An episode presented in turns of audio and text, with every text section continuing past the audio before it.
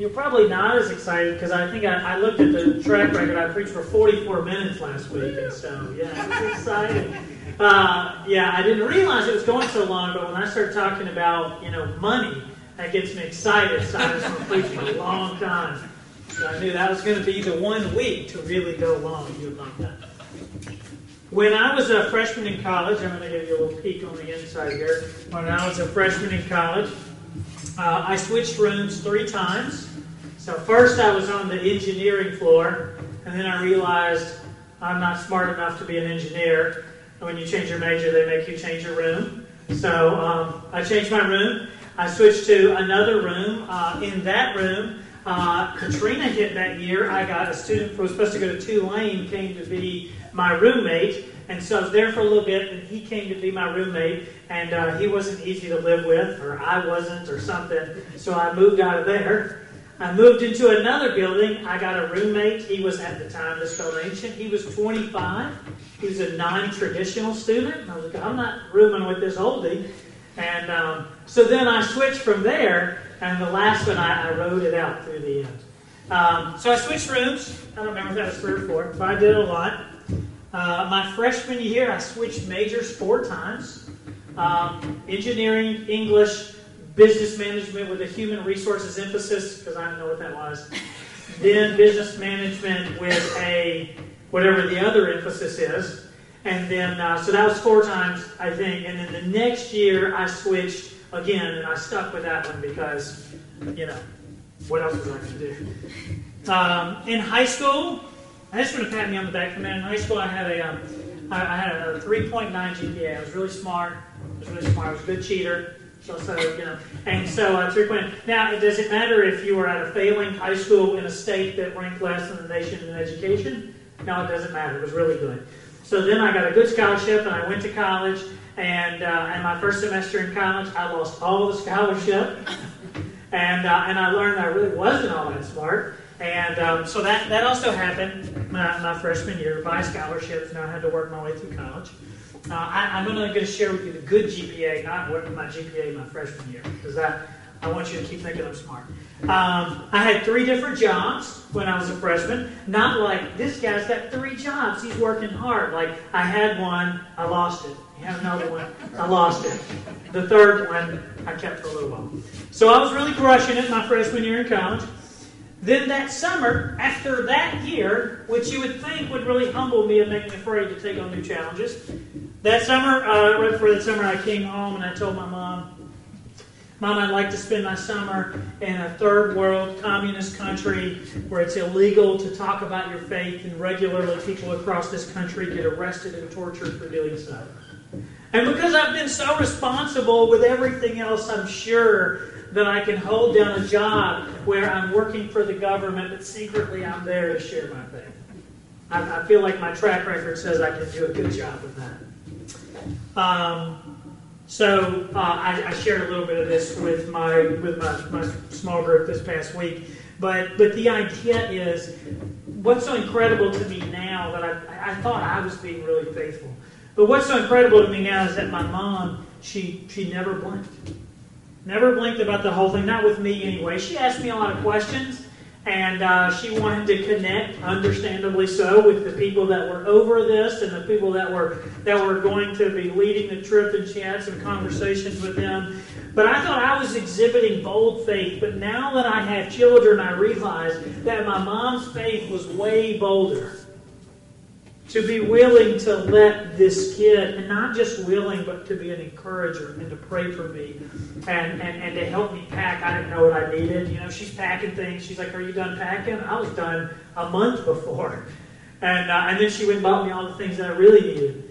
And, uh, and helped me pack, put all those things together, ask me important questions. I mean, can you imagine? I can't imagine my little girl coming to me at, at 18, 19, and then saying, That's what I want to do. I want to go put my life at risk in a foreign country.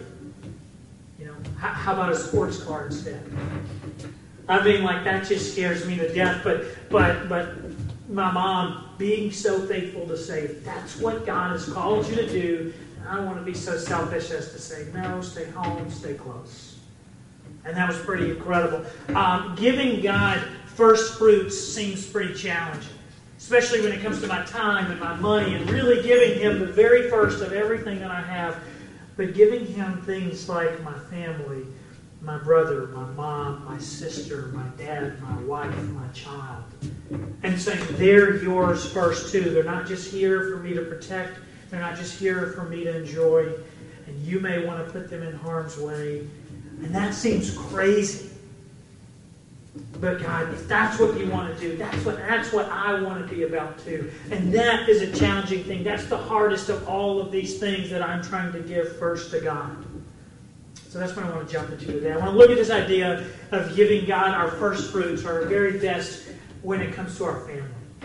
Um, Ephesians chapter 6. I'm going to jump into Ephesians chapter 6. Let me give you a little bit of context for this passage. This passage, especially Ephesians chapter 5 and 6, um, pretty interesting stuff. Let me give you some context. This is that passage that women across the world adore. Uh, especially in Ephesians chapter 5. It's the one that says women should be quiet and submissive. And that's the one that women are like, would you just read that at my wedding? Because that's what I want everyone to know that, that I'm going to be about. And, uh, and, and, and, you know, I feel like sometimes women are like, uh, animal sacrifices in the Bible, maybe I could get on board with that if that's something we had to do. But letting my husband do all the talking, that seems like a really bad idea.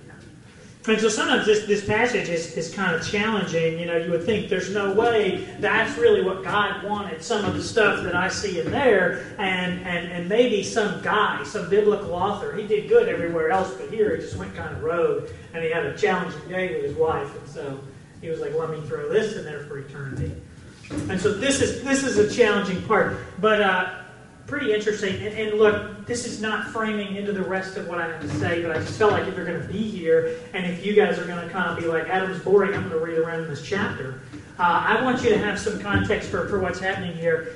What's pretty interesting is as you read Ephesians 5 and 6, uh, other than God's people, so the Israelites and then the church, all throughout the ancient world, uh, women are treated incredibly poorly they're, they're pretty much property. They have very few rights. And unless you were royalty, you had very little say in what happened to you. Women had no rights. Children had no rights. They were just property of a father. And, and, and that's kind of how it went. A woman could be beaten to death if she cheated on her husband. But a man could put his wife away for divorce if she just displeased him. I mean, you see the imbalance of power there. And, and if you go read Ephesians 5 6, and we can dig into, into all the, the rest of it, but, but look as you read it see how many times it says, Husbands, speak up for your wives. So some many people aren't going to let them speak in public, and maybe you can't solve that whole problem. But let them speak to you, and then you can speak up for them because they have something valuable to say. Husbands, care for your wives. Husbands, make her shine. You know that's your job. Husbands, love her as much as you love yourself. You two are one. You two are equal. Care deeply for her. Care deeply for your children. These people are not property. And you can begin to see how, no, this is not a passage that, that, that's trying to keep someone down. This is a passage telling men, no, just the opposite. You do not domineer over them. And, and, and, I think as we read this, sometimes we sort of look at it like, oh, look how, look what this does. No, in comparison to what everybody else was doing. And, and, and even when you begin to read it in context, you realize this is God saying people, women, children, men as well, they have extreme value. I think that's a pretty cool thing when you compare all of what, what all these other ancient documents say about women and children, and then you go read the Bible, and you'll see the way that God cares for people. So it's pretty interesting stuff. And, and, again, you'll, you'll read through it and still say, well, I hear what you're saying, but that doesn't explain this. And we could spend all day doing that, but, but I'd be preaching for like an hour and 45 minutes. And, uh, so I don't think we have time for all that today. But, but rich stuff. So here's what we're going to do. We're going to read uh, the thing that I hate to do. We're going to read one verse. Um, so that I can feel better about me, I'm going to need you to promise that you'll go back and read all five and six so that I can feel better about just reading one verse. So if you'll um, if you'll just sit there and be quiet, if you agree to that. So you guys all jump in and do that. Uh, but Ephesians chapter 4, Ephesians chapter 6, verse 4, I told you a little bit about what happens before this. It's all that stuff talking about how to treat people in your family. And then you get to this passage. And it says fathers, but you should know that, that in context they write fathers. If you have a, a different translation, it may say parents, because it's probably more likely speaking to parents in general, not just fathers. But it says, Fathers, do not exasperate your children. Instead, bring them up in the training and instruction of the Lord. It's just one verse, so let's read it again. Fathers, do not exasperate your children. Instead, bring them up in the training and instruction of the Lord. Do this for me. Um, consider this is this is this is fathers and children, but there's this wider this wider reach in this passage that tells us that these are principles that can apply to anyone towards anyone. And so, as we walk through some of this today, I want you to think about, uh, consider your role and your influence in your own family. Ancient society was pretty different. Family units tended to stay together. Your sphere of influence was your immediate family. Today, your sphere of influence may be incredibly different. Um, some people live far from home. That was almost unheard of in, in the ancient world. And so your family may not be blood at all. It may be people that you've come to connect with in the city that you live in. And, and that's your sphere of influence and the people that you are, are responsible for.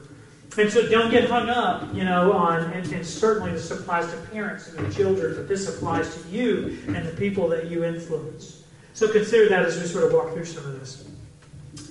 But the first thing he says, before we even jump into what it looks like to give our, our, our family first to God, the first thing he says is pretty interesting. He says, Fathers, do not exasperate your children. Every time Molly starts crying, and, uh, and, and I'll do it to Nate one day too, but they start crying, I just kind of mock them. Yeah.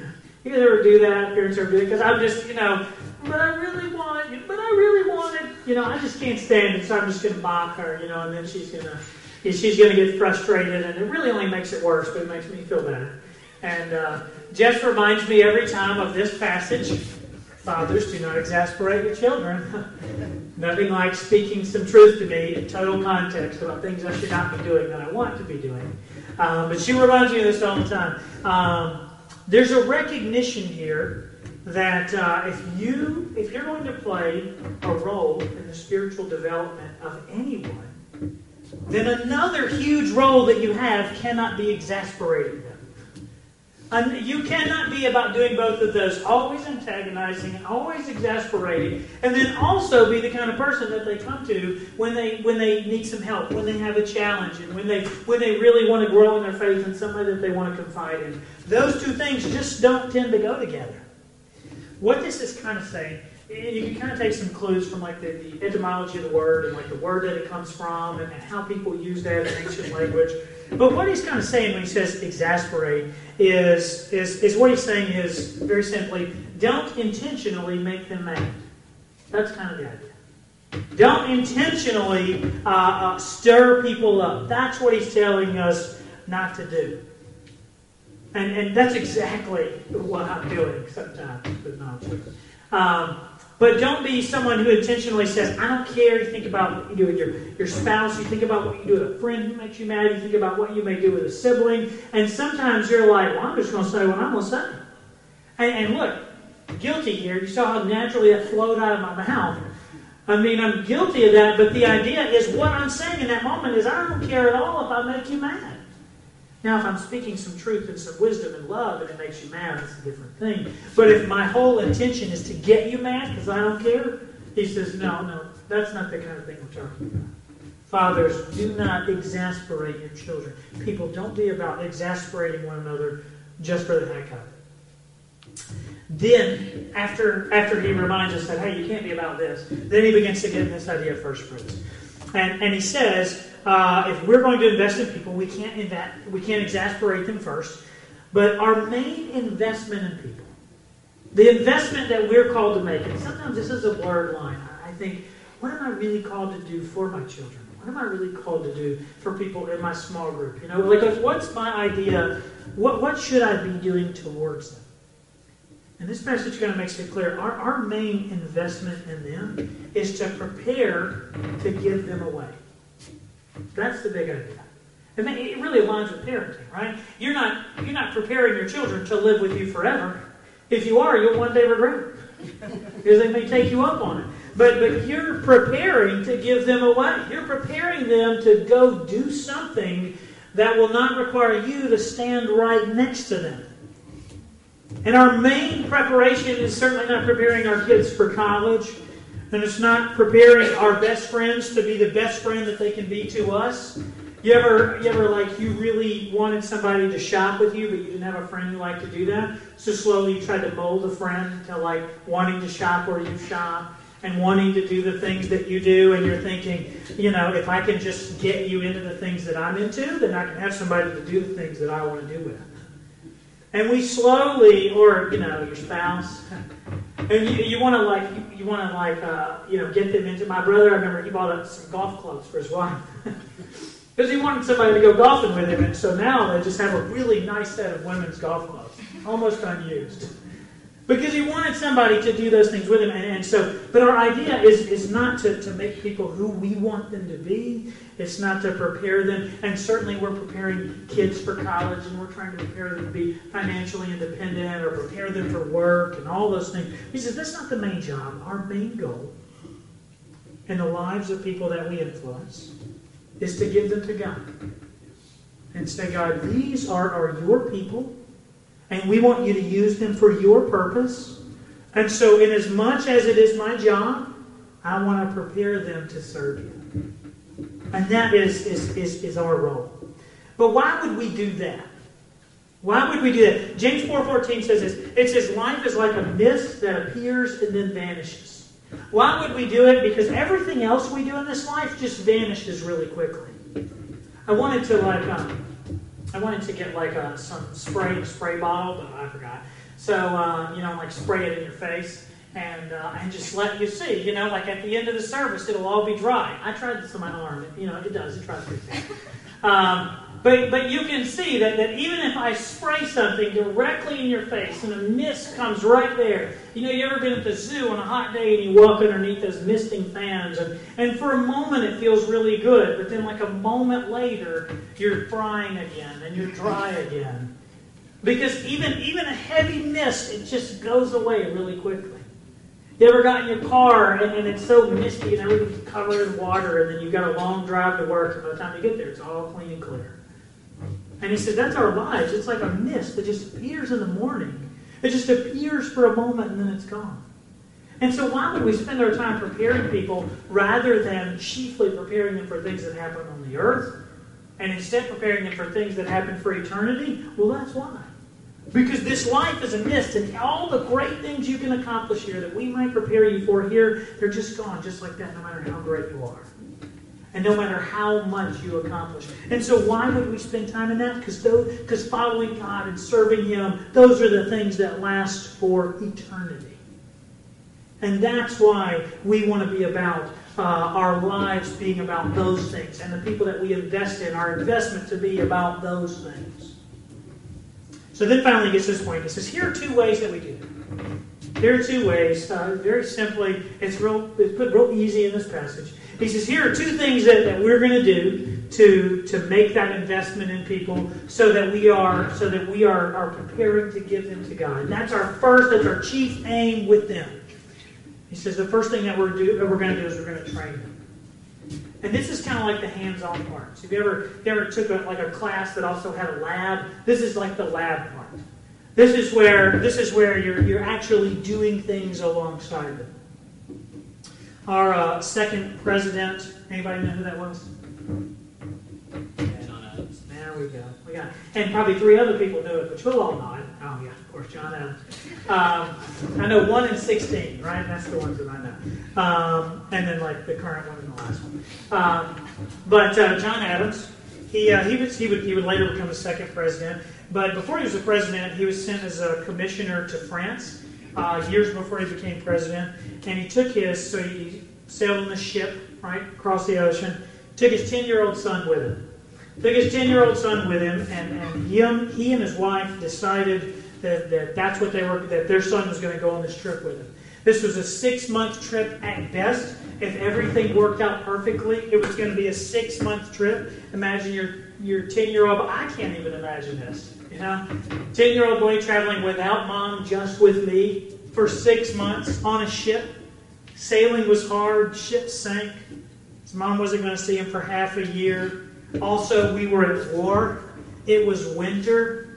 Like, those are all the reasons to talk yourself out of it. If the ship was caught, they may be taken back to Britain and, and hung as and, and hanged as traitors, tried and hung. I mean, these are all the reasons for a 10 year old to not be on this journey.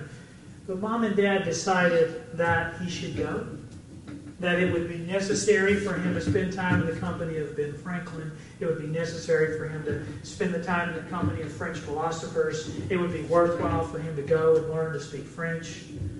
And they said, for all the for all the things that may happen, we feel like these are things that are necessary uh, for the life of our child. And his parents allowed him to risk his life so he could prepare to do something great. By the way, he would go on to become the sixth president or something like that. And so they make this investment in the life of their child at some risk. That's the idea of training up a child in the way that they should go. They could have chosen to keep him safe.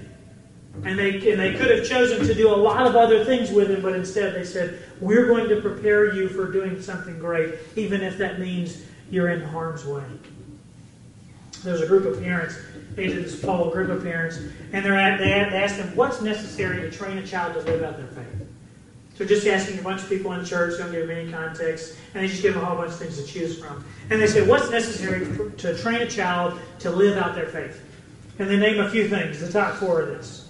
Number one is adequate discipline. You got a discipline kid. My dad would be loving that. Adequate discipline. The second one, uh, enroll in a Christian school. So that was pretty interesting. Enroll your kids in a Christian school. That'll help them live out their faith. The third one, homeschooling. I, again, I, crazy stuff. But some people are like, well, you know, we're really going to, you know, school is, is a place where God knows what can happen out there, and, and so enroll them in homeschool. Uh, the next one, read your Bible with your children.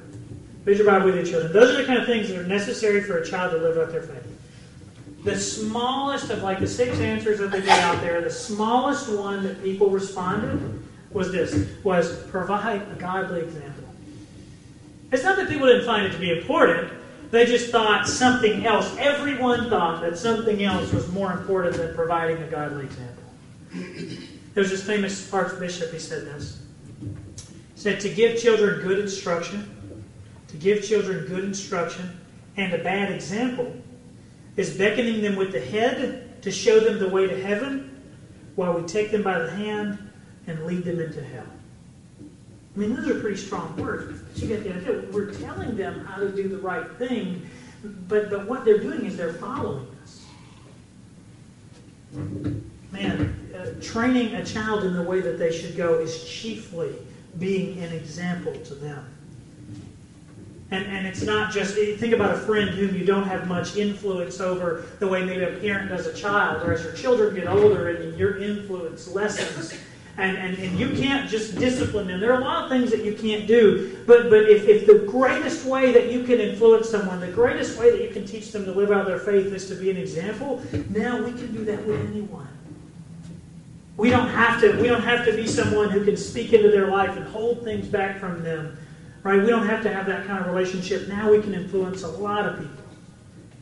And when we, in front of those people, love people who aren't lovable, when we in front of them are a great wife, when we in front of them are a great husband, when we in front of them are sharing our faith ourselves, doing the things that we're asking them to do, when we set that example, that's how we're, we're training them up to live out their faith. We're going to train people to be passionate followers of Jesus. It's going to begin with our example. Chiefly and primarily our example. Uh, the second, the last thing he says in this passage, the last thing he says is, uh, is if we're going to train people to be passionate followers of Jesus, the next thing that we have to do is we have to discipline them.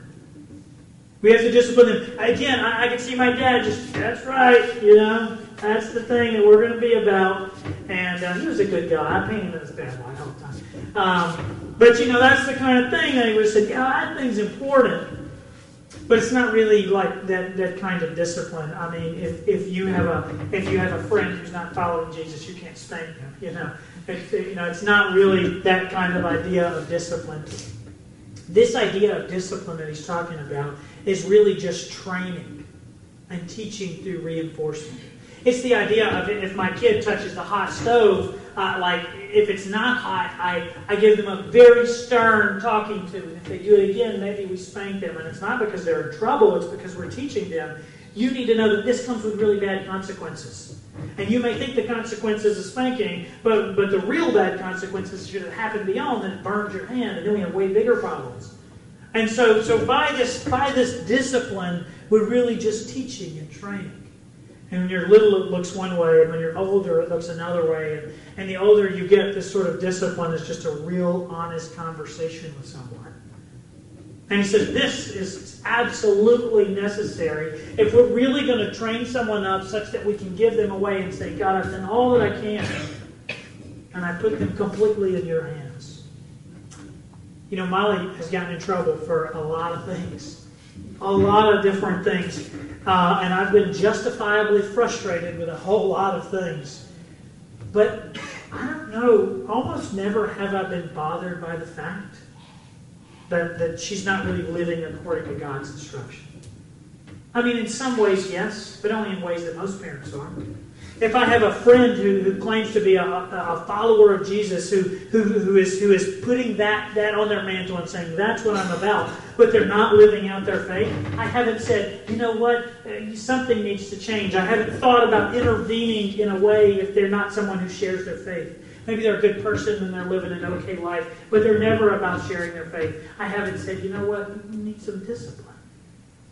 Because that's a hard place to be in. That's a hard thing to, to say to someone. And, and very seldom, very seldom am I thinking about, man, you know, it is wrong. It is wrong to not share my faith. You know, God disciplines us when we're not gospel sharers. God disciplines us when we're not good givers. God disciplines us when we don't invest our time in, in the church. Those are the kind of things God disciplines us for. Why don't I, why don't I think about, about training my child up to do those same things? It's barely even in my framework for Molly to get in trouble for some of the thing, same things that God might punish her for. It, it's barely within my framework to think about a friend of mine and say, this is the conversation that I should have with this person. Now, if they were on drugs, I'd be like, you know what? We got to have a conversation. But if it's a, if it's one of those things that, that God says this is very important to me, man, I, am not really, you know, that's not the kind of thing that, that just pushes me to have that conversation. And I look at myself and I wonder why, and I think it's because my goals for my relationship with people and my goals for my relationship with my children is often not the same as God's goals and His purpose for me. And, and it's not the same as His goals and His purpose for them. And so I'm a little bit misaligned there. Why don't those things bother me? It's because sometimes God and I have different values. And that's and that's a challenge for me. We, you and I, you and I, we were made for more. And if you've ever been through like like month after month and week after week, you're like, it's Sunday and I'm going to live better. And then it's the next Sunday, and nothing happened this week, I'm going to live better this week. And each week it feels like Sunday comes faster and faster. I'm going to tell you that we were made for more than just sort of riding Sunday to Sunday. Our faith should be more consequential than that.